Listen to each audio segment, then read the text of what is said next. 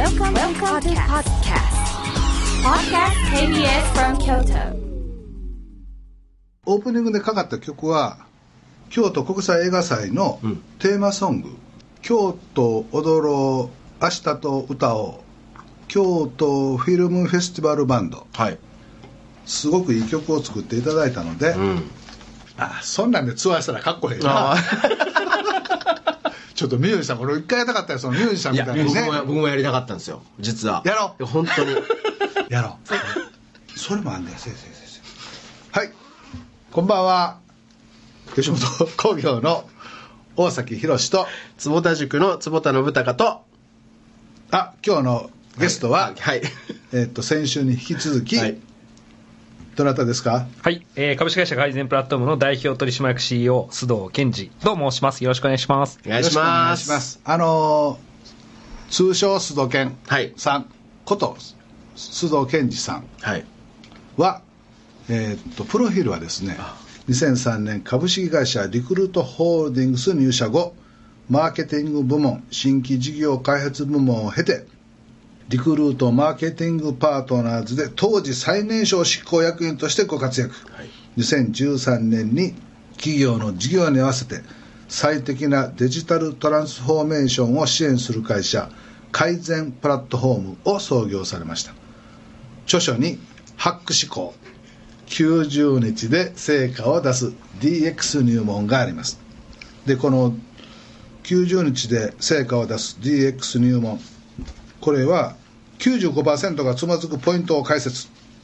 で エヌティーティー 東日本さんやネスレさんや損保ひまわり生命保険さんとか事例がたくさん出てまして、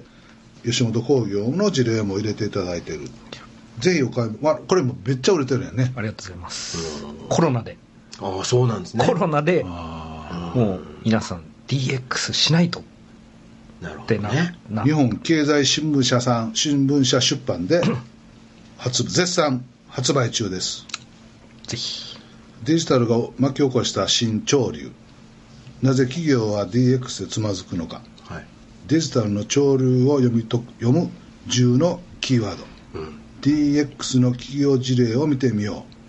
う、きゅうじゅうにちでできる ディーエックス 計画戦略マップに挑戦しよう。これがね、読むのは読めるんですけどね、実際やるとなったらもうさっぱり分からない読むのはなるほどなってはいはいはいはい、ね、まあまあだからその時には改善プラットフォームさんに丸投げしたら、そうです、丸投げしたら全部やってくれますんで。いやでもびっくりするぐらい改善プラットフォームさんの会社って社員さん全員優秀ですよね。ありがとうございます。そう言っていただいて、ね、そういうのでも珍しいよね。珍しい。だってそれこそあの吉本のエンジニアの担当の方は土屋さんという方がいらっしゃるんですけど、うん、土屋さんが僕に、いや改善さんの一緒にやってるエンジニアの方は、うん、あれもスーパーエンジニアですと、うん、あんな人はなかなかいないとか衝撃を受けてましたからね。というかまあ土屋君が仕事できへんね。いやいやいや、あれめちゃくちゃ優秀ですから、うん、優秀です超優秀やろ、あの子びっくりするぐらい優秀です。優しいよね、はい、優秀。でもあの話それるからやけど、リクルートさんって本当にあの優秀な人がいっぱいいてて、普通に起業なさってっていうのを多いですね、うん、ずっとなさってる。やっぱり江添さんってすごい人やったんやろうね。すごい人だったと。僕もあのにかいしかお会いしたことないですけど、会ったことある、ね、あります。はい。へ、なんかエピソードとかあるんですか。あのー、江添さんがにじゅうはっさいぐらいの時に、うん、あれなんですよ、リクルートのなんか三原則みたいのを書いていて、あの社会への貢献、個の尊重と、あと商業的合理性の追求っていうのを書いてるんですよ。へー。でそれはなんかそのでリクルート事件があってそれやめちゃうんですよね。はいはいはい。でやめちゃうんですけど、その商業的合理性の追求っていうその言葉って僕すごい好きで、うん、でなんでそれを書いたかっていうのをなんか直筆のなんか原稿紙が残ってるのを見せてもらって、はいはい、でそれはなんかその戦後に始まってるんで、うん、で戦後高度経済成長の前ですよね、うん、前に始まって国家の財産たる国民をお借りして事業をやるんで、うん、やっぱり我々は一人当たりの生産高にことさら注意を払わなければならないって書いてあって、最後になので我々は高い税金を払うことを誇りに思うって書いてあるんですよ。すごっと思って、いや要は今ってその節税したりとかなんかそうやって利益をこう上げるっていうことをすごい良しとする社会がまあ、資本主義でそうなっちゃってきてますけど、うんうん、すごい国が豊かになるためには稼いで税金を納めないといけないじゃんっていうことをにじゅうはっさいで書いてあるんですよ、はい、なるほど。で僕それ見て勝てないと思って思いまして、であのやっぱりでもこう素晴らしいなと素晴らしい経営者とか起業家っていう人たちは、うん、がいたから今こうやって豊かな生活できてるんだなってちょっとその過程で思って、ね、すごいなやっぱりすごい、まあ、リクルートってゾエさんすごいですよねで彼はそのリクルートの主要な賞を全部取って、うん、グランドスラムっていう風にある。それはもう唯一なんでしたっけ？わかんないです。取った人がそんなにいなばいないはいすごいよな、うん、彼はねなかなか優秀。ありがとうございます。なかなかっていう言い方失礼です、ね、じゃあ須藤さんはあれやね、まだまだこれから大化けもっと大化けするってことだよね。そうなんですよ、はい、それも間違いないですね。ついていこう次何するかちょっと相当教えてもらってなみんなでついていこうやな頑張ります。今日ちゃんとこの本読んだえ読んだ読みました。ビレ読んだ読みました怪しい怪しいですあの怪しいこの間は怪しいよねこれだからあの漫画で分かるにも出さなかったね、うん、ああそうですね、うん、じゃあそれは吉本出版で分かるねでもこういう考え基本的な考え方というかあり方みたいなのは中学生くらいとか小学校高学年とかもちょっと分かった方がいいよね。もう今はいいんじゃないですかね。そのお金みたいなこととか、うん、そんなことも含めて、うん、強調で出し合ったらどうですかちょうちゃんと僕とですか、うん、いやもうちょっとその対抗へ教育の、はいはいはいはい、その新しい教育でもう小学校と中学校だけでええやんことは義務教育やんか、はいはいはいはい、それからは自由勝手気ままに、はい、気ままに勉強しようと、はいはい、それが楽しいっていうようなテーマあるよね、うん、なるほどなるほど、うん、じゃあさんにんでぜひ俺はあの、はい、バンド組伴奏いやもうねそれで言うとさっきあのこのバンドバンドやろうぜバンドやりましょうバンドやろうぜバンドやろうぜバンド、うん、いや僕ねそのビリヤルの後なんかやっぱ講演会ですごい呼んでいただくようになって、うんうん、でなんていうんですかねこう結構やっぱそのせんにんせんごひゃくにんにせんにんぐらいの前で講演させていただくこともすごくあって、はい、で結構盛り上がるんですよ、うんうん、でところがねある時僕あのなんだっけ日本武道館ってあるじゃないですか、あそこにマルーンファイブっていうアメリカで超有名なバンドがこう来たんですよ、うん、ではっせんにんぐらいかないちまんにんぐらいこう日本武道館も満員で入ってるところでアダムっていうボーカルが出てきた時にいやーなるんですけど、うん、もうなんか寝巻き着てるんですよ、うん、完全に、うん、わかります？この寝巻きわかる。このいちまんにんいる前でなんでこうやって寝巻きで出てきてギャー言われるんだってまず思ったんです僕はでそこからが僕衝撃だったんですけど、そこからだいぶにじかんぐらいの演奏コンサートの中でね、うん、全員歌えるんですよ全曲、うん、で多分ですけど周囲見て多分そんな英語できる感じしないんですよ、うん、わかります言ってる意味、うんうん、なのに全員が全てのフレーズを英語でうわー歌えるっていう、うんうん、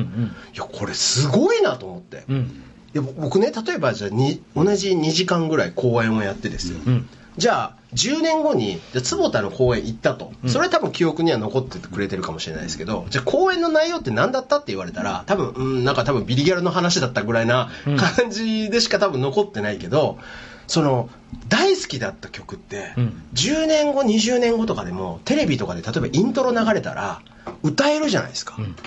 このなんかメッセージの効率性って考えた時に、うん、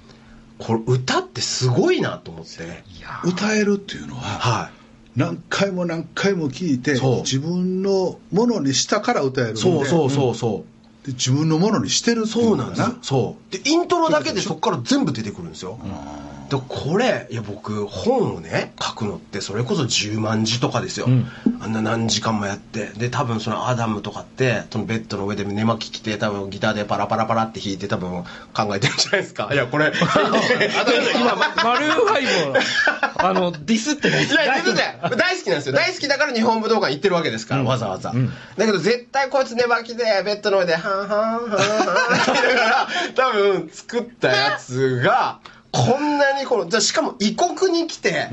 いちまんにん集めるんですよ、うん、何これと思って異国に来てな、ね、それも英語でしょそう、うん、言語違うのにで全員が歌える状態になってえなんだったら僕がアメリカ行って、うん、あのそのビリギャルの中身を全部そこの人たちが暗唱してるみたいな話じゃないですか、うん、すごいっすねやばいっすねやばいでしょ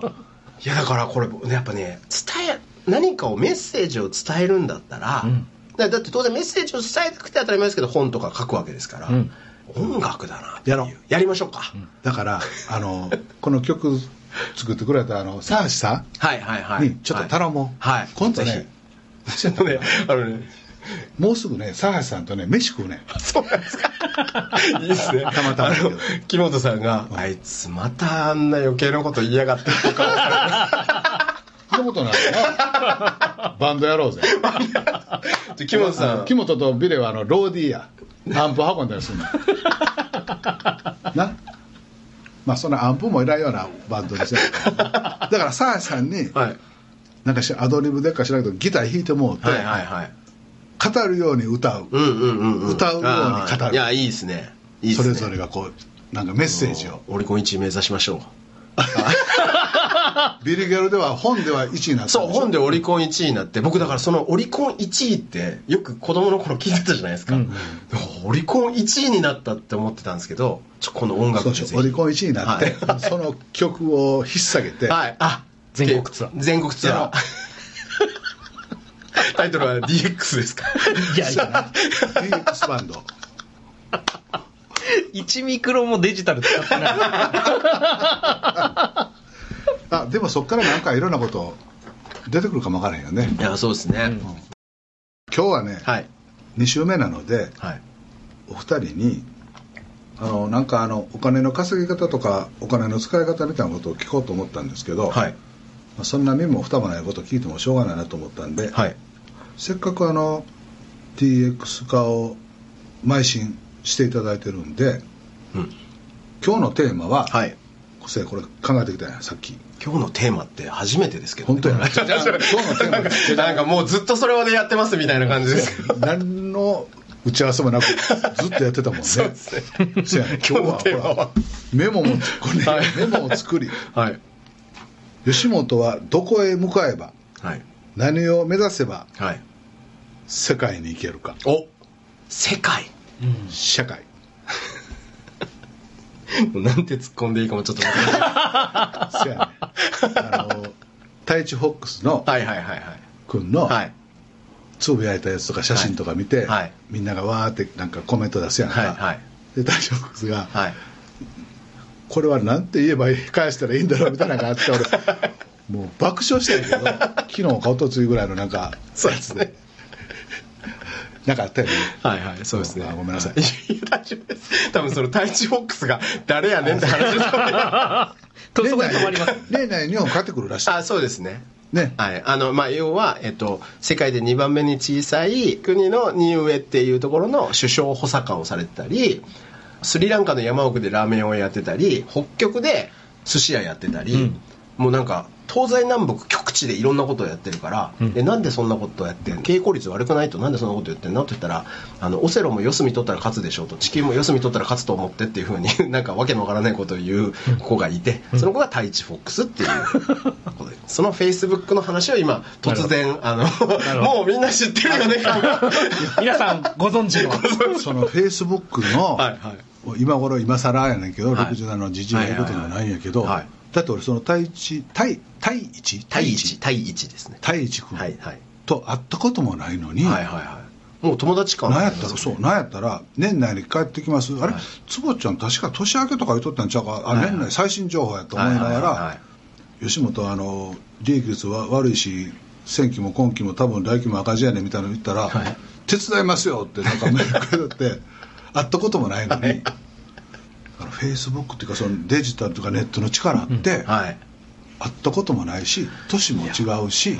そうでもこうなんか金銭が触れ合えるっていうのがあるけれどもあれやっぱ毎日その人の情報を見てるから、うん、なんか全然会ってないのに、うん、なんかこう久しぶり感がないっていうのがすごいですよねこれデジタルのね、はい、まさに オーエムオー ですよね、うん、さんねんぶりでも、はい、さんねんぶりじゃないそうそうそうそうそう須藤健二さんはフェイスブックとかなさってるんですかやってますやってますもちろんつばっちもやってるから、ね、もちろんもちろん友達ですフェイスブック木本もやってるもんねあ知ってます知ってますビデもやってるんだな、はい、俺はなんか、はい、そんなツイッターとかそんなんしても、うん、なんか事件事故があった時にまあまあまあまあ大変です、ね、コメントしようないというか、はいはいはい、いやできるんやけど、うんうん、余計炎上するというしかもうないから、はいはいはい、控えとってるけど、はいはい、楽しいよね。楽しいですよねこういいですねこのにせんにじゅうねんにな、うん、にじゅうねんになって Facebook 楽しいって楽しいよね楽しいよね楽しいですよ。つぼちゃんもあのツアーのこの移動中でもずっとなんかゲームを見てるかそのフェイスブックかなんかあれ何見て何やってんのノベルとも一人だと思うから見てへんねんけどはいまあ大体ゲーム三国志のゲームやってるかあのねあそうそうそれでね、はい、吉本はどこへ向かえばいいかというか、はい、何を目指したらいいかというのを、はいうん軽くお二人にゲストに来ていただいてこんな大事なことを、はい、あのお聞きするのも失礼な甚だ失礼な話なんですけど、まあ、ディーエックス 化をお願いしているお二人に聞くんですけれどもその漫才っていうのが、はいまあ、吉本の主力商品じゃないですか、うんうんうんうん、で前も言ったかもわからないけど大阪の笑いの芸笑芸作家っていうのを香川俊夫先生という、はい、もう亡くなられたんですけど、はい、伝説になる笑芸作家というか、はい、コメディを書かれたり、はい、方が、はい、晩年僕に大崎君漫才というのはふたりの会話だけで成立する芸だから、はい、いつまでもいつまでもなくなれへんと思うので、はい、頼むなっ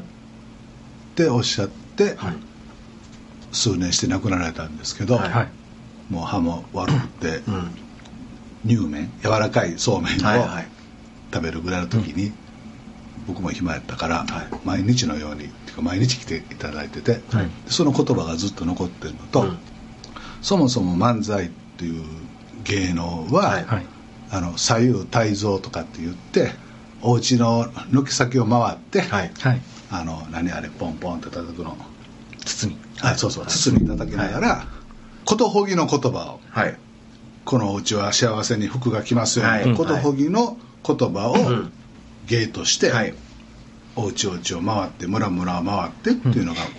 左右対造っていう、まあ、漫才の原型で、はい、でその後小屋掛けというか劇場で包みを持って漫才をして、うん、お客さんを入れて機動船を入れて、はい、でその後テレビができて、はい、でテレビ芸としての漫才ができて、うん、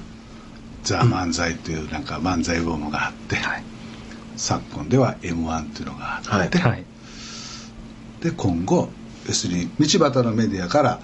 劇場という箱のメディアになってテレビというメディアになって次どんなメディアに乗っかって、うん、ふたりの会話というのがどう進化していくのか、はいうんでうん、ともう一冊本を今日持ってきたんですけど教育漫才で子どもたちが変わる自殺ゼロ不登校ゼロいじめ減少という埼玉県の越谷小学校の校長先生が漫才を子どもたちに教えて教育漫才っていうんですけど、はい、でいじめとか自殺がなくなった減少したっていうごほんなんですけど、はいはい要はあすみません何が言いたいかというと子どもたちのそのコミュニケーション能力、うんはいえっと、相手の気持ちを分かる、うん、みたいなことを漫才を通じて、うん、コミュニケーション能力を高めたで今日本にすごく欠けてるのは、はい、コミュニケーション能力とか、はいはいえっと、人の気持ち人に寄り添うとかみたいなところが、うんなくなってきてるんじゃないかなと、はいうんうん、でなくなってくるものをどう見つめて残して、うん、それをデジタルの中で、はい、軒下道から小屋から、うん、テレビから、はい、次の新しいメディアのデジタルの流通の中で、うん、この漫才というか会話の芸が、うん、コミュニケーションのためにどうなるかみたいなことで、うん、何言ってるか分かりますかねいや分かります、はい、みたいなことで、はいどう向かえばいいかな要するに流通というか、うんはい、メディアはどこにあるんだろう、うん、漫才という商品はどのように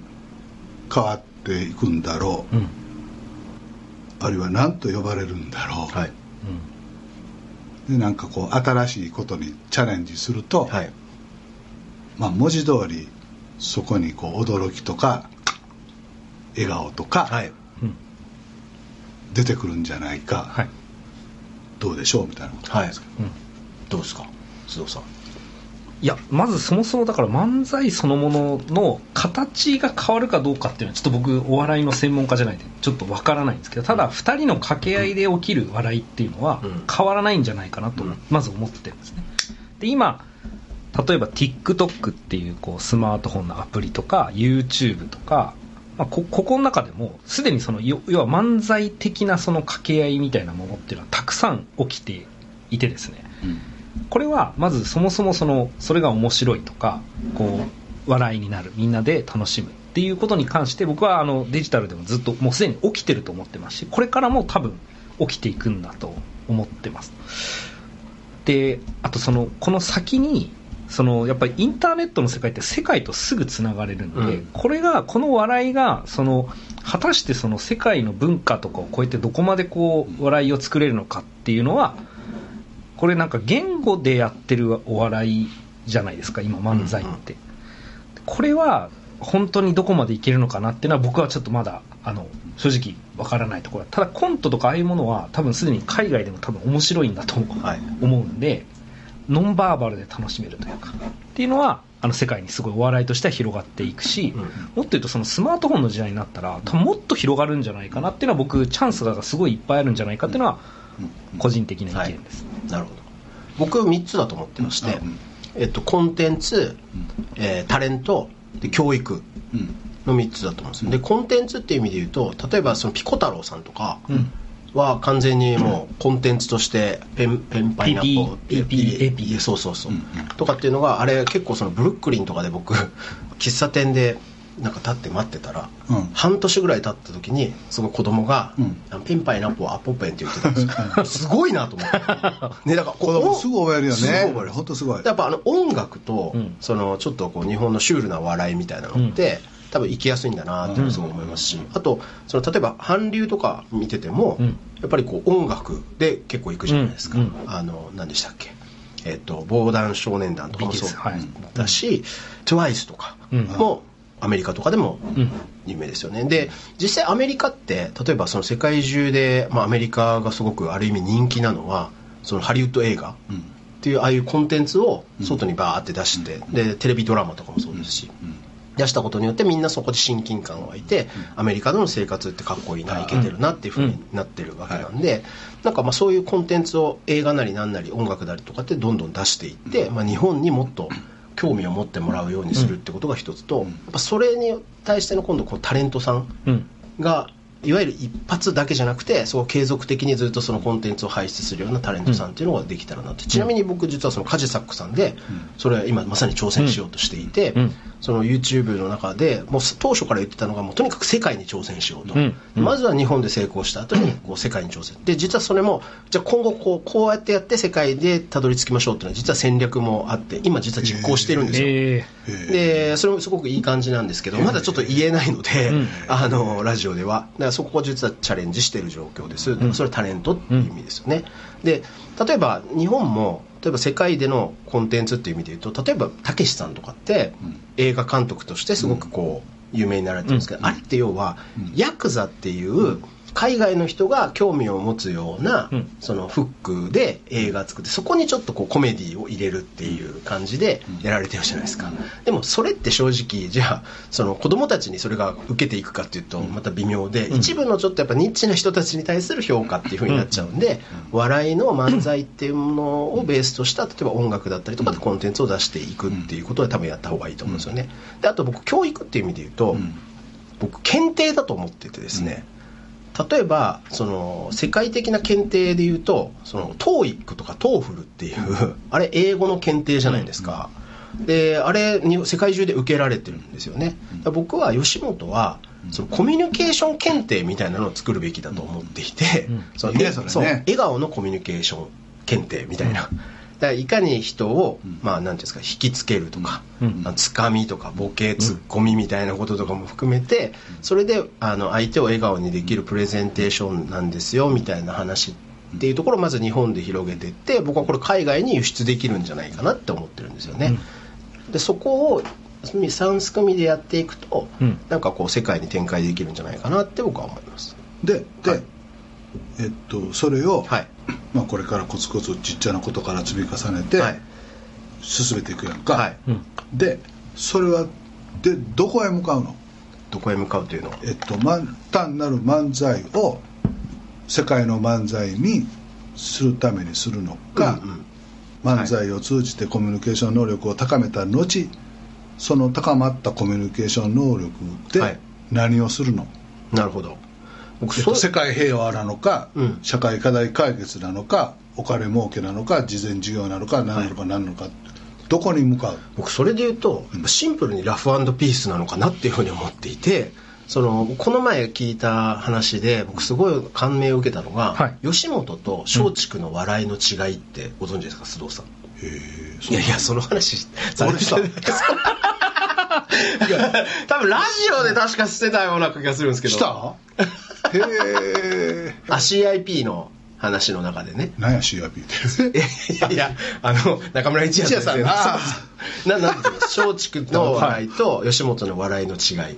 うわ分かんないな、あのね、はい、吉本のあ松竹の笑いはなんか最後ちょっと涙がほろりみたいな感じで感銘を受けるような、はい、松竹新喜劇と吉本新喜劇の違いね、そうです、ああはいはいはい、で吉本のは別に何も学ばないとシンプルに笑うっていう、はいっていう、あのそうそう、その時おっしゃった中身が実はそんなになくてシンプルにただ笑うだけっていう協情的な笑い、はいはい、どっか入ってる協情的な松竹新喜劇の笑いと、えっと笑い原理主義というか、はいはいはいはい、笑いオリエンテッドな、そうですね、ドタバタのスラスティック風の意味ない笑いこそが純粋な笑いを追求する笑いだということですね。それがなるほどなって思ってて、だからそういう思想ってもうシンプルに面白いっていうのがいいんじゃないっていう、そしたらだって戦争とかだってな結果的になくなんじゃないのとか、うん、その自殺したいって思ってるような人とかも、うん、思わずそのガキつかみて、うん爆笑しちゃって、なんかもうどうでもいいや、もうそんな今まで悩んでたって何なんだろうなみたいな感じで、うん、もう一回よしじゃあ明日から頑張ろうっていうような、なんかこうそういう世界観っていうのがなんかラフ&ピースなのかなって僕は個人的に思っていて、あれやね、ブルーハーツの日曜日よりの日曜日よりの使者、うん、知ってます？知ってます。あれってガキツカ見てあの思ったらしいですよ。日曜日じゃないですか。えー、はいはいはい。そう。すごい思い悩んでた時にガキつかみてめちゃめちゃ笑って、なるほど、そうで、まあ明日からも頑張ろうって思ったっていう歌らしいんですよ。へえ、そうそうやね。だから僕はなんかじゃあどこに向かうというか、うん、目指すその地点というかポイントというか、はい、だからみんなが人を笑わせれるっていう、うん世界観なのかなってあそういうことか、はい、だから一人一人がそれこそ芸人さんたちの今までひゃくはちねん培ってきたそのスキルっていうのが教育でみんながやった時に、例えばこういうラジオの場でも会議の場でもなんかこうシューンってなった時とかに思わず誰かが 変, 変なことやってボホンって笑ってなんかこう和んでよし前向きにやっていこうぜっていう風にやるのが世界中で広がっていったら、それってすごくラフ&ピースであのスマイルマークにつながるのかなっていうには僕は思って思ってますけどね。この間あのそのオウムの鎌田社長とご飯食べた時に、はいはい、岡本社長とか坪田さんに来ていただいて会議をしたんですけれども、はい、ずっと岡本さんが、はい、うちの若い社員の子を突っ込んで笑い取ってて、はい、吉本さんの会議ってあのずっとあんな感じなんですかって驚きとなんかで聞かれて、はい、そうそうでそうそうそうそうそうとまああの実際の会議というか仕事はどっかでまた立ち話とか、はいはい、オン・ザ・ジョブでやっていくから、はいはいはい、会議はそうそう大体そんな感じかなっていうか岡本ちゃんもパソコン用さなんからもうあれが精一杯だったんちゃうみたいな話をしたら結構新鮮に感動いやねあれすごかったんですよ、うん、あの岡本社長と僕と山地さんっていう、はい、まあ、あの方とさんにんででそしたら岡本社長が、まあ、そのウームさんって今六本木のミッドタウンのにじゅうはちかいに本社ビルがあって、はい、超近代的なんですよ、はい、さあその岡本社長がこうウームさん行った瞬間ずっとそのミッドタウンのにじゅうはちかいからですね下をずっとご覧になってて、はい、すいませんあのその東京に初めて来たみたい人みたいなやってもらっていいですかいやだってこんなんすごくない初めて見たんだけどってそれうちの会社あれ借り物でさんがい建てロージきゅうじゅうねんの小学校やから、ね、そうそうすごくこのエレベーターもエスカレーターもないしそうなんですよ対照的でそこがなんかもうこう下をねこうなんかちょっとこわごわとの覗かれてるからめちゃめちゃ面白くてでそこからもうそのいちじかんの会議中岡本社長がずっとこうボケて突っ込んでってって大盛り上がりだったんですよ、うんうん、それ本当にでもやっぱりこういや吉本さんって本当になんかこうビジネス云々っていうよりも、はい、面白さをとにかく追求されてますよねって話をこう川端社長がされてていやそうなんですって言って利益率の悪い会社だからなつぼっちゃんいつも怒られるというか注意されんねんいやでも本当に感動されてましたしでもそれ個人的に面白いなと思ったのが次の日ぐらいにちょうど今度また鎌田社長と梶作の、はい対談みたいなのをする機会があってまた行った時にちょうどその時は僕山地さんと僕はふたりであのいてしたら山地さんがいや前回あの岡本がすごいテンションだったじゃないですかとあれ何なんですかとなんかこうあれでも年にいっかいぐらいしか見ないような全力で笑わかしたなっていうあの感じがあったんだけどえあれってなんか背景あるんですかみたいなちょっとあれがすごい個人的にはめちゃめちゃ面白かったんですけどね若い頃の岡本ちゃんそんな感じだったんやけどなだんだんこうあの、はい、サラリーマンとしてこうあれしていくとだんだんこう弾けた岡本ちゃんなかなか見えなくなるんだななるほどなるほど、うん、いやめちゃめちゃ弾けてらっしゃいましたにじゅうはちかいでテンション上がったのかもしれないですけど、はい、なんかそういう周りを明るくして笑顔にして、はいでまあ、ラフ&ピースを目指すってことなんやけど、はい、でその力で何を具体的にするかっていうところがもちろんそのための芸能としてのあのクールジャパンじゃないけれども世界中に日本の漫才の面白さ良さを、はい、いろんな手を使って、はい広める、うん、でそれは純粋に笑いを広めるということだけでいいのか、うん、その世界中から消えてなくなりそうなものの何かを助ける補助するために、うん、その能力というか使えるならば、うん、その向こうぐらいまで、うんえー、さんじゅうねんさきかごじゅうねんさきかひゃくねんさきかもしれないぐらいのことやけども、うんなんかそれがあるといいなって思って、うん、そのことは何なんでしょうというのをちょっとお二人に聞きたかったんです、うんまあ、僕はやっぱりそのシンプルにみんながいやだからそういうすっごい真面目な会議で、まあ、いわばまさにトップ会談じゃないですか、はいうん、トップ会談なのにあれだけボケ倒しあれだけ突っ込み倒すで最終的にもうなんかおもろかったなっていうでこれからも頑張りましょうみたいなでこれまあさんかげつにいっかいぐらいやりましょうかっていう、うん、なんかこれが僕でもすごいなんだろうな人と人との一番なんか人生楽しかったなっていうのが、うんうん、まあ確かに、うん、あの岡本ちゃんあのウームさんに行ってきたんやろつばちゃんとか一緒に、はいはいはいはい、そうですどうやったって言ったらあのウームの若い社員の子たちが、はい、こうなんていうのかな今風のこう アイティー やってますっていうこうちょっとこうしらけた上から目線じゃないけど、はい、こうハスに構えて、はい、とか言っても全く違って、はいはいはいすごくこう可愛くて人懐っこくて、うん、すごく楽しかったですだからねそうさせてるんですよあれは完全に岡本社長自体が、うんはい、で彼すごくいい子でした、うん、そうだそこがそこを引き出しされてたんですよ明らかに、うんうん、だから僕もね別に他にでもそこ気付いてへんと思うそういう子でしたとかそうなんやいやそれはだから大崎会長もそういうとこあるじゃないですかだからトークショーをね、はいあのまあ、本でも書いたんですけど、うん、あのトークショーをやり終わった後にもうみんな大爆笑だったわけですよ大阪の人たちが、うん、でもう全員がその大阪の人たちがもう何ていうんですかねこうインタビューみたいなのしたらすごい面白いことをおっしゃるでもう楽しかったねで最後社員さんとかにもあのどうでした今日のトークショーって聞いたら大阪の人って本当面白かったですね、うん、やっぱあれは大阪じゃないと成り立たないですねって全員が言ったんですよ、うん、でそうじゃないと、うん、いやあれ大崎さんがあの場にそういたからそうなっただけで、うん、これ福岡でもそうだし、うん、名古屋でもそうだしってみたいな話っていうのをこうしたんですけど、うん、その面白いのが大崎さんもいや別にあれは大阪の人がおもろかっただけやろとか多分思ってらっしゃる岡本社長もだからいやウームの子たちがいい子やったみたいな感じに多分なってんだなっていう、えー、そうっちゃ俺今気がついてんけどさ、はいはい、もうこの番組半分今日過ぎたんやけど、えーえー、ゲストをお迎えして、はい、俺と坪ちゃんずっと坪さんに喋ってゲストがずっと温かくうなずいてくださって、はい、こんなんで番組終わった帰っちゃうと俺がそうですね、どうですか須藤さん、はい、どうですかって丸投げそれ俺の丸大雑把な丸投げと一緒でそんなことはダメですよ大丈夫大丈夫ですか大丈夫受け止めれて放送中返せるんで、まあ、いやでもあの僕その何を目指すんですかっていうのがすごいやっぱ気になってずっとぐるぐる考えてたんですよ、うんうん、今のふたりどこへ向かうかっていう、ね、そうどこへ向かうか、うん、で僕実はその最近これ僕の持論なんですけど、はい、あのマズローの定理ってあのあ ご段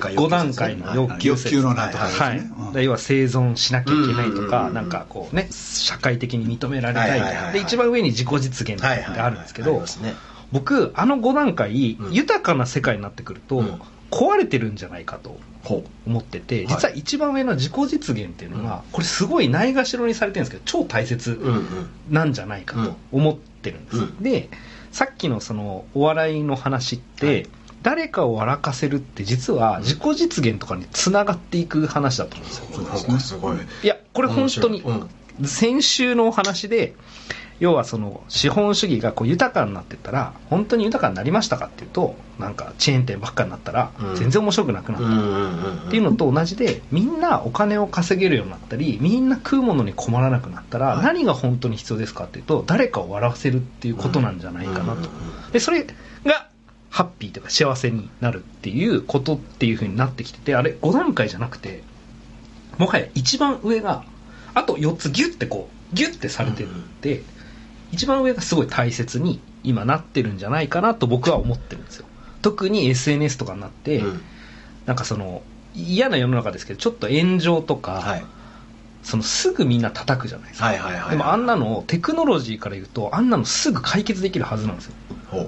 だってなぜなら炎上させる人たちが言ってることをミュートさせればいいわけじゃないですか、うん、ビューってこうちっちゃくなるそんなこときっとできるはずなんですよだから、うんあの Google とか Facebook とかって頭いい人たちいっぱいいるから、うん、あれ解決僕すると思ってまして、うんはいはいはい、でそうすると何が大切ですかというと人をハッピーにすることがボリュームが上がるってことじゃないですかだからそこに乗っかるコンテンツを生み出したりとかすることが人にとっての幸せって僕はなるんじゃないかと思ってるだから今起きてるなんか閉塞感とか嫌な問題とかっていうのは僕技術は解決できると思ってて、はい、最後残るのはさっきの一番最後のコミュニケーションだと本当思ってるんですよ、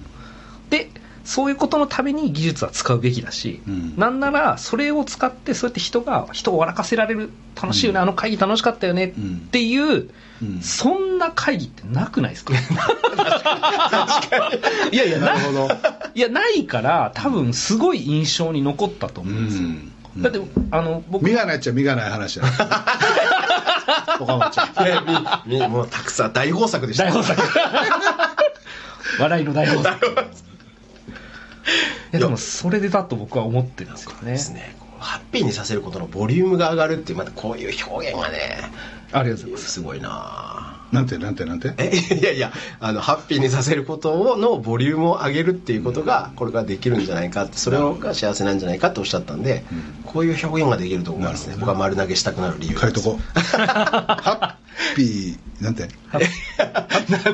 ピーハッピーハッピーにさせることのボリュームがこう自動的に上がる、はい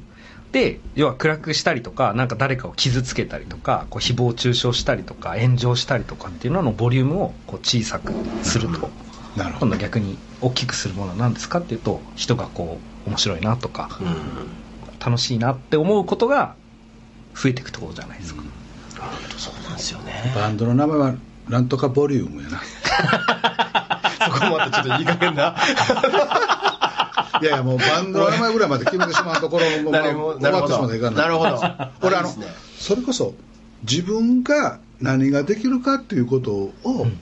ちゃんとみんなこう発言せなあかんよね。ああ、確かにね。人の悪口とかあの、うんうん、いやでも本当に炎上とかって結局全部上げ足取りなんですよね、うんうん、だから上げ足取りの社会っていうのをボリュームダウンしたいですよね。そうです、はい、でこれまたうまことボリューム使ったね今ねいやでも今さんありがとうございます。僕もうドヤドヤ顔してしまいましたついつい絶対こんな風になったらみんな発言しない世の中になっちゃう。いやそうなんですよ。もう良くないんですよ。いや本当そう、絶対良くない。だっていろんな意見があった方が社会豊かになるわけじゃないですか、うんうん、で相入れない人ともある種仲良くしていくのが社会なわけですし、うんうんうん、まあ、共同生活というかもう切っても切れないぐらいそのみんななんかやり取りしながら、ね、生活してるわけじゃないですか、うん、でそうするとそのなんか誰かを叩くなんとかするってこう排除していく動きっていうのはやっぱり極力そのテクノロジーで潰せるとか な, なくした方がいいと僕は本当思ってます、うんうんうん、それはなんかでもあの面白いこともなんともあれやけど、そういう エスエヌエス でこう広がったやつを、はい、そのマイナスの言葉とかなんかをこう下の方に下げていく会社とかいうのはいろいろあるんでしょ。ああ、まあそうですね、うん、エスイーオー 対策でね、うんうん、はいはい、そういうことじゃなくてね、プラットフォーム自体がそもそもできるから、ね、そうですね。多分だからそのい今はなんかその自由に発言するっていうことなんですかね、うん、もう何にも規制しないとこうなったってことだと思うんですよ。ああ、だテクノロジーは人の向かってほしい方に行くっていうふうにやっぱ思ってまして、うんうん、でやっぱりこれ良くないよねと、うん、な, なぜならその身も蓋もないことでなんかすごい傷ついちゃって、うん、なんか例えば自殺しちゃうとかそういう人たくさんいるわけじゃないですか、うん、でこんなの許されないよねと、うん、だからそんな風になってはいけないんだっていうふうにやっぱり少しずつ技術が物事をやっぱ解決していける節ってあると思うんで、それは絶対やった方がいいなと、うんうん、だからやっぱ表現の自由っていうのが履き違えられてるというか、そうそうそうそう、だから本当はだから人をハッピーにさせる表現が自由ですよってことだと思うんですよね、うんうんうんうん、なるほどな。いや面白い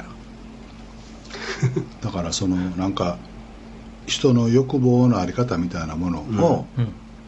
そのそっちの方に持っていかないかんよね。そうですね。だからなんかその時になんか誰かがネガティブなことをバッて言った時にそれすら笑いに変えれるっていうのがなんか僕は吉本がひゃくはちねん続けてきたことなのかなっていうのを思ってて、うんうんうん、吉本は笑いはコミュニケーションはどこへ向かう、人を幸せにするために、うんうん、ラブ&ピースのために、うん、じゃあ一つ一つ具体的に身近なことで何をやったらいいでしょう、はいはい、まあ、でもやっぱり僕はあの一個は、えっと、お笑いをとにかく エスエヌエス にうまく載せていきたいんですよ。っていうのはさっきあの一番冒頭最初大崎会長が言われた、うん、最初あのいわゆるお家に訪問するところから始まって小屋になって、うん、テレビになって、うん、今はインターネットって エスエヌエス ってじゅうおくにんとかにじゅうおくにんが使うメディアなんで、うん、まあ、要はみんなさんびゃくろくじゅうごにちにじゅうよじかん手元に置いてるわけじゃないですか、うん、でここにどうやって入っていくかっていうのが僕はその次のすごい大切なことだと思ってまして、はいはいはい、で, でやっぱここに最適化された笑いとか、うん、聞き込み方とかあるんじゃないかなと思って、はい、これをそのなんか確立することが、はい、そのディーエックス だと。なるほど。このメディアで笑いを取る。やっぱりネクストションマサイでしょ。ネクストそうです。いいね。なんかね、そう何振ってもね、いいいいこと返してくるんですよね。いやいやいやいや。いや須藤さんはこれこれおいくつですか？僕よんじゅうです。にじゅうはっさいの時に何やったっけ？最年少執行役員ちゃんはグランドスラムか。はい。にじゅうはっさいにじゅうはっさいきゅうさいですかね、はい、これいっかいめの離婚した時はほらほらこういうことなんですよ。だからなんかもう何打ってもこうやって思い出す、うん、でもにじゅうはちでまあまあ思い出すのつぼちゃんに。いやだってだってちょっと待ってください。あのここすごい重要なポイントで、その離婚するって一般的にはネガティブなことじゃないですか、はい、でそれをなんか笑いにえ、はい、俺が悪くもう全て俺が悪かった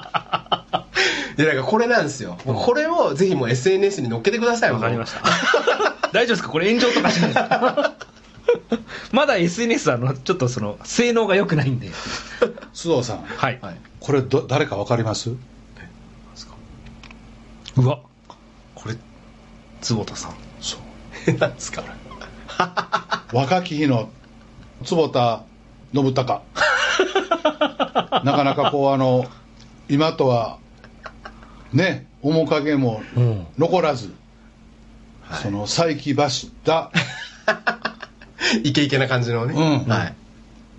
なんかねこれはなかなかのこれラジオの人は全然わかんないですよね伝わらないですよね。このあのあ祇園のコマンちゃんから電話や、まあもう今あのこれパソコン上で、えー、京都からですねディレクターの方とか見てくださってるんですけどふたりとも同時にのけぞりましたこんな自由なラジオないっすよ普通だってこういう何ですか部屋に電話とか持ち込んじゃダメですからね、はい、本来ね。でも音鳴ってないそうですよね、はい、大丈夫です。でこれ履歴見たってどっくらいしたかかかってきたんやこれどういうことですかね。コマンちゃんからよんかい仕事中や言うてるのによんかいもらかこれ清水久子さんっていうのはねあの、はい、どこ祇園 の, あの お, お母さんよね。ああなるほど。広島さんのね、えー、でまたコマンちゃん塚越さんっていうのはフジテレビの偉い個人情報ダダ漏れですけど大丈夫ですか通話履歴の話をするラジオの公共の電波に通話履歴が乗るいややっぱりいろいろねいやすごいあのさらけ出してこそのいやすごいです本当に 共, 共感を得るいうことやからね、うんうんどう、どうですかこうもう あの、え、あと何分ぐらいなんですけど一応あともうごふんぐらいさんぷんぐらいですよね。あとごふんほらごふんねほらもうプロやねこの辺があとごふんぐらいって分かっててあとのこのごふんどの話を違うねこれは別にあのしらけてるわけでも詰まってるわけでも三すくみになってるわけでもなくって、はい、俺なんかで言うと松本美奈さんやけど話すとちょっと長くなってしまうのよね。はいはいそうそうそうそうそうですよね。なので、はい、あとごふんをうまく番組らしくまとめようとするとはいはいはいそうそうですちょっと沈黙になるんでねどうどうですかこうあの大崎博はどう思いました？いやもうやっぱ再起走ってますよね若き日の坪田信孝以上の以上のいやそりゃそうですよそりゃそうでも物が違いますよ大崎会長。僕今日ね今日ねじゃ昨日か、はい、この間ね何を言ってんだよそのあの誰誰やったねこの先生ハーバードのお医者さん、はいはい、飯食った時に、はい、なんでその話したのかな教育の話になって、ええうん、えっと今ハーバードではニューパスウェイはいでみんな授業してます。どういうことですか？分からんあの学生学生が講義をするはいはいはいはいそういうことによってこうものを調べたり情報をアップデートしたり、ねはい、解決したり、はい、でかつチームを組んで楽しく自分ごととして捉えつつチームの楽しさもあるみたいなことかな、はい、なるほど、うんうんうん、いやでもそれ実は心理学的に言うと、うん、あの人がこう記憶する時とかっていうのはあのやる気になるのはですね臨場性と革新性、うんうん、臨場性っていうのはもう今まさにここにあるっていうような感覚、うん、なので例えば歴史の教科書で徳川家康がせんろっぴゃくさんねんに江戸幕府を開きましたって書かれてても、うん、それって遠い昔の話でただの文字情報じゃないですか、うんうん、でそれを例えば映像を見せたりとかなんとかっていうのをしたりとかすることによって、うん、まさにここにあるっていうイメージがあることによってこう記憶しやすくなる、うん、あともう一つが白真性っていうのが、うん、まさに自分ごとであるっていうことで、うんうん、例えばそのじゃあ徳川家康がせんろっぴゃくさんねんにこういうことをしましたであなたがもしそこにいて徳川家康さんの参謀だったとしたらどういうふうにしますかみたいなことっていうのはあなたはどうですかって言った瞬間に自分ごとになるんで、うん、そのすごく記憶しやすくなるみたいな話なんですよね、うん、なので、うん、あの授業って一般的に教授が喋ってることをただ聞くんだけど、うん、あなたが授業してみてっていうふうに言うとその瞬間に革新性が生まれるってことですよね。ニューパスウェイ、えー、ニュー新しい通り道、まあ、そういうことじゃないですかね。はい、パスで道とかいうそうですね、はい、パースかなパースかなあのそれこそ吉本の ディーエックス 化してもらってて、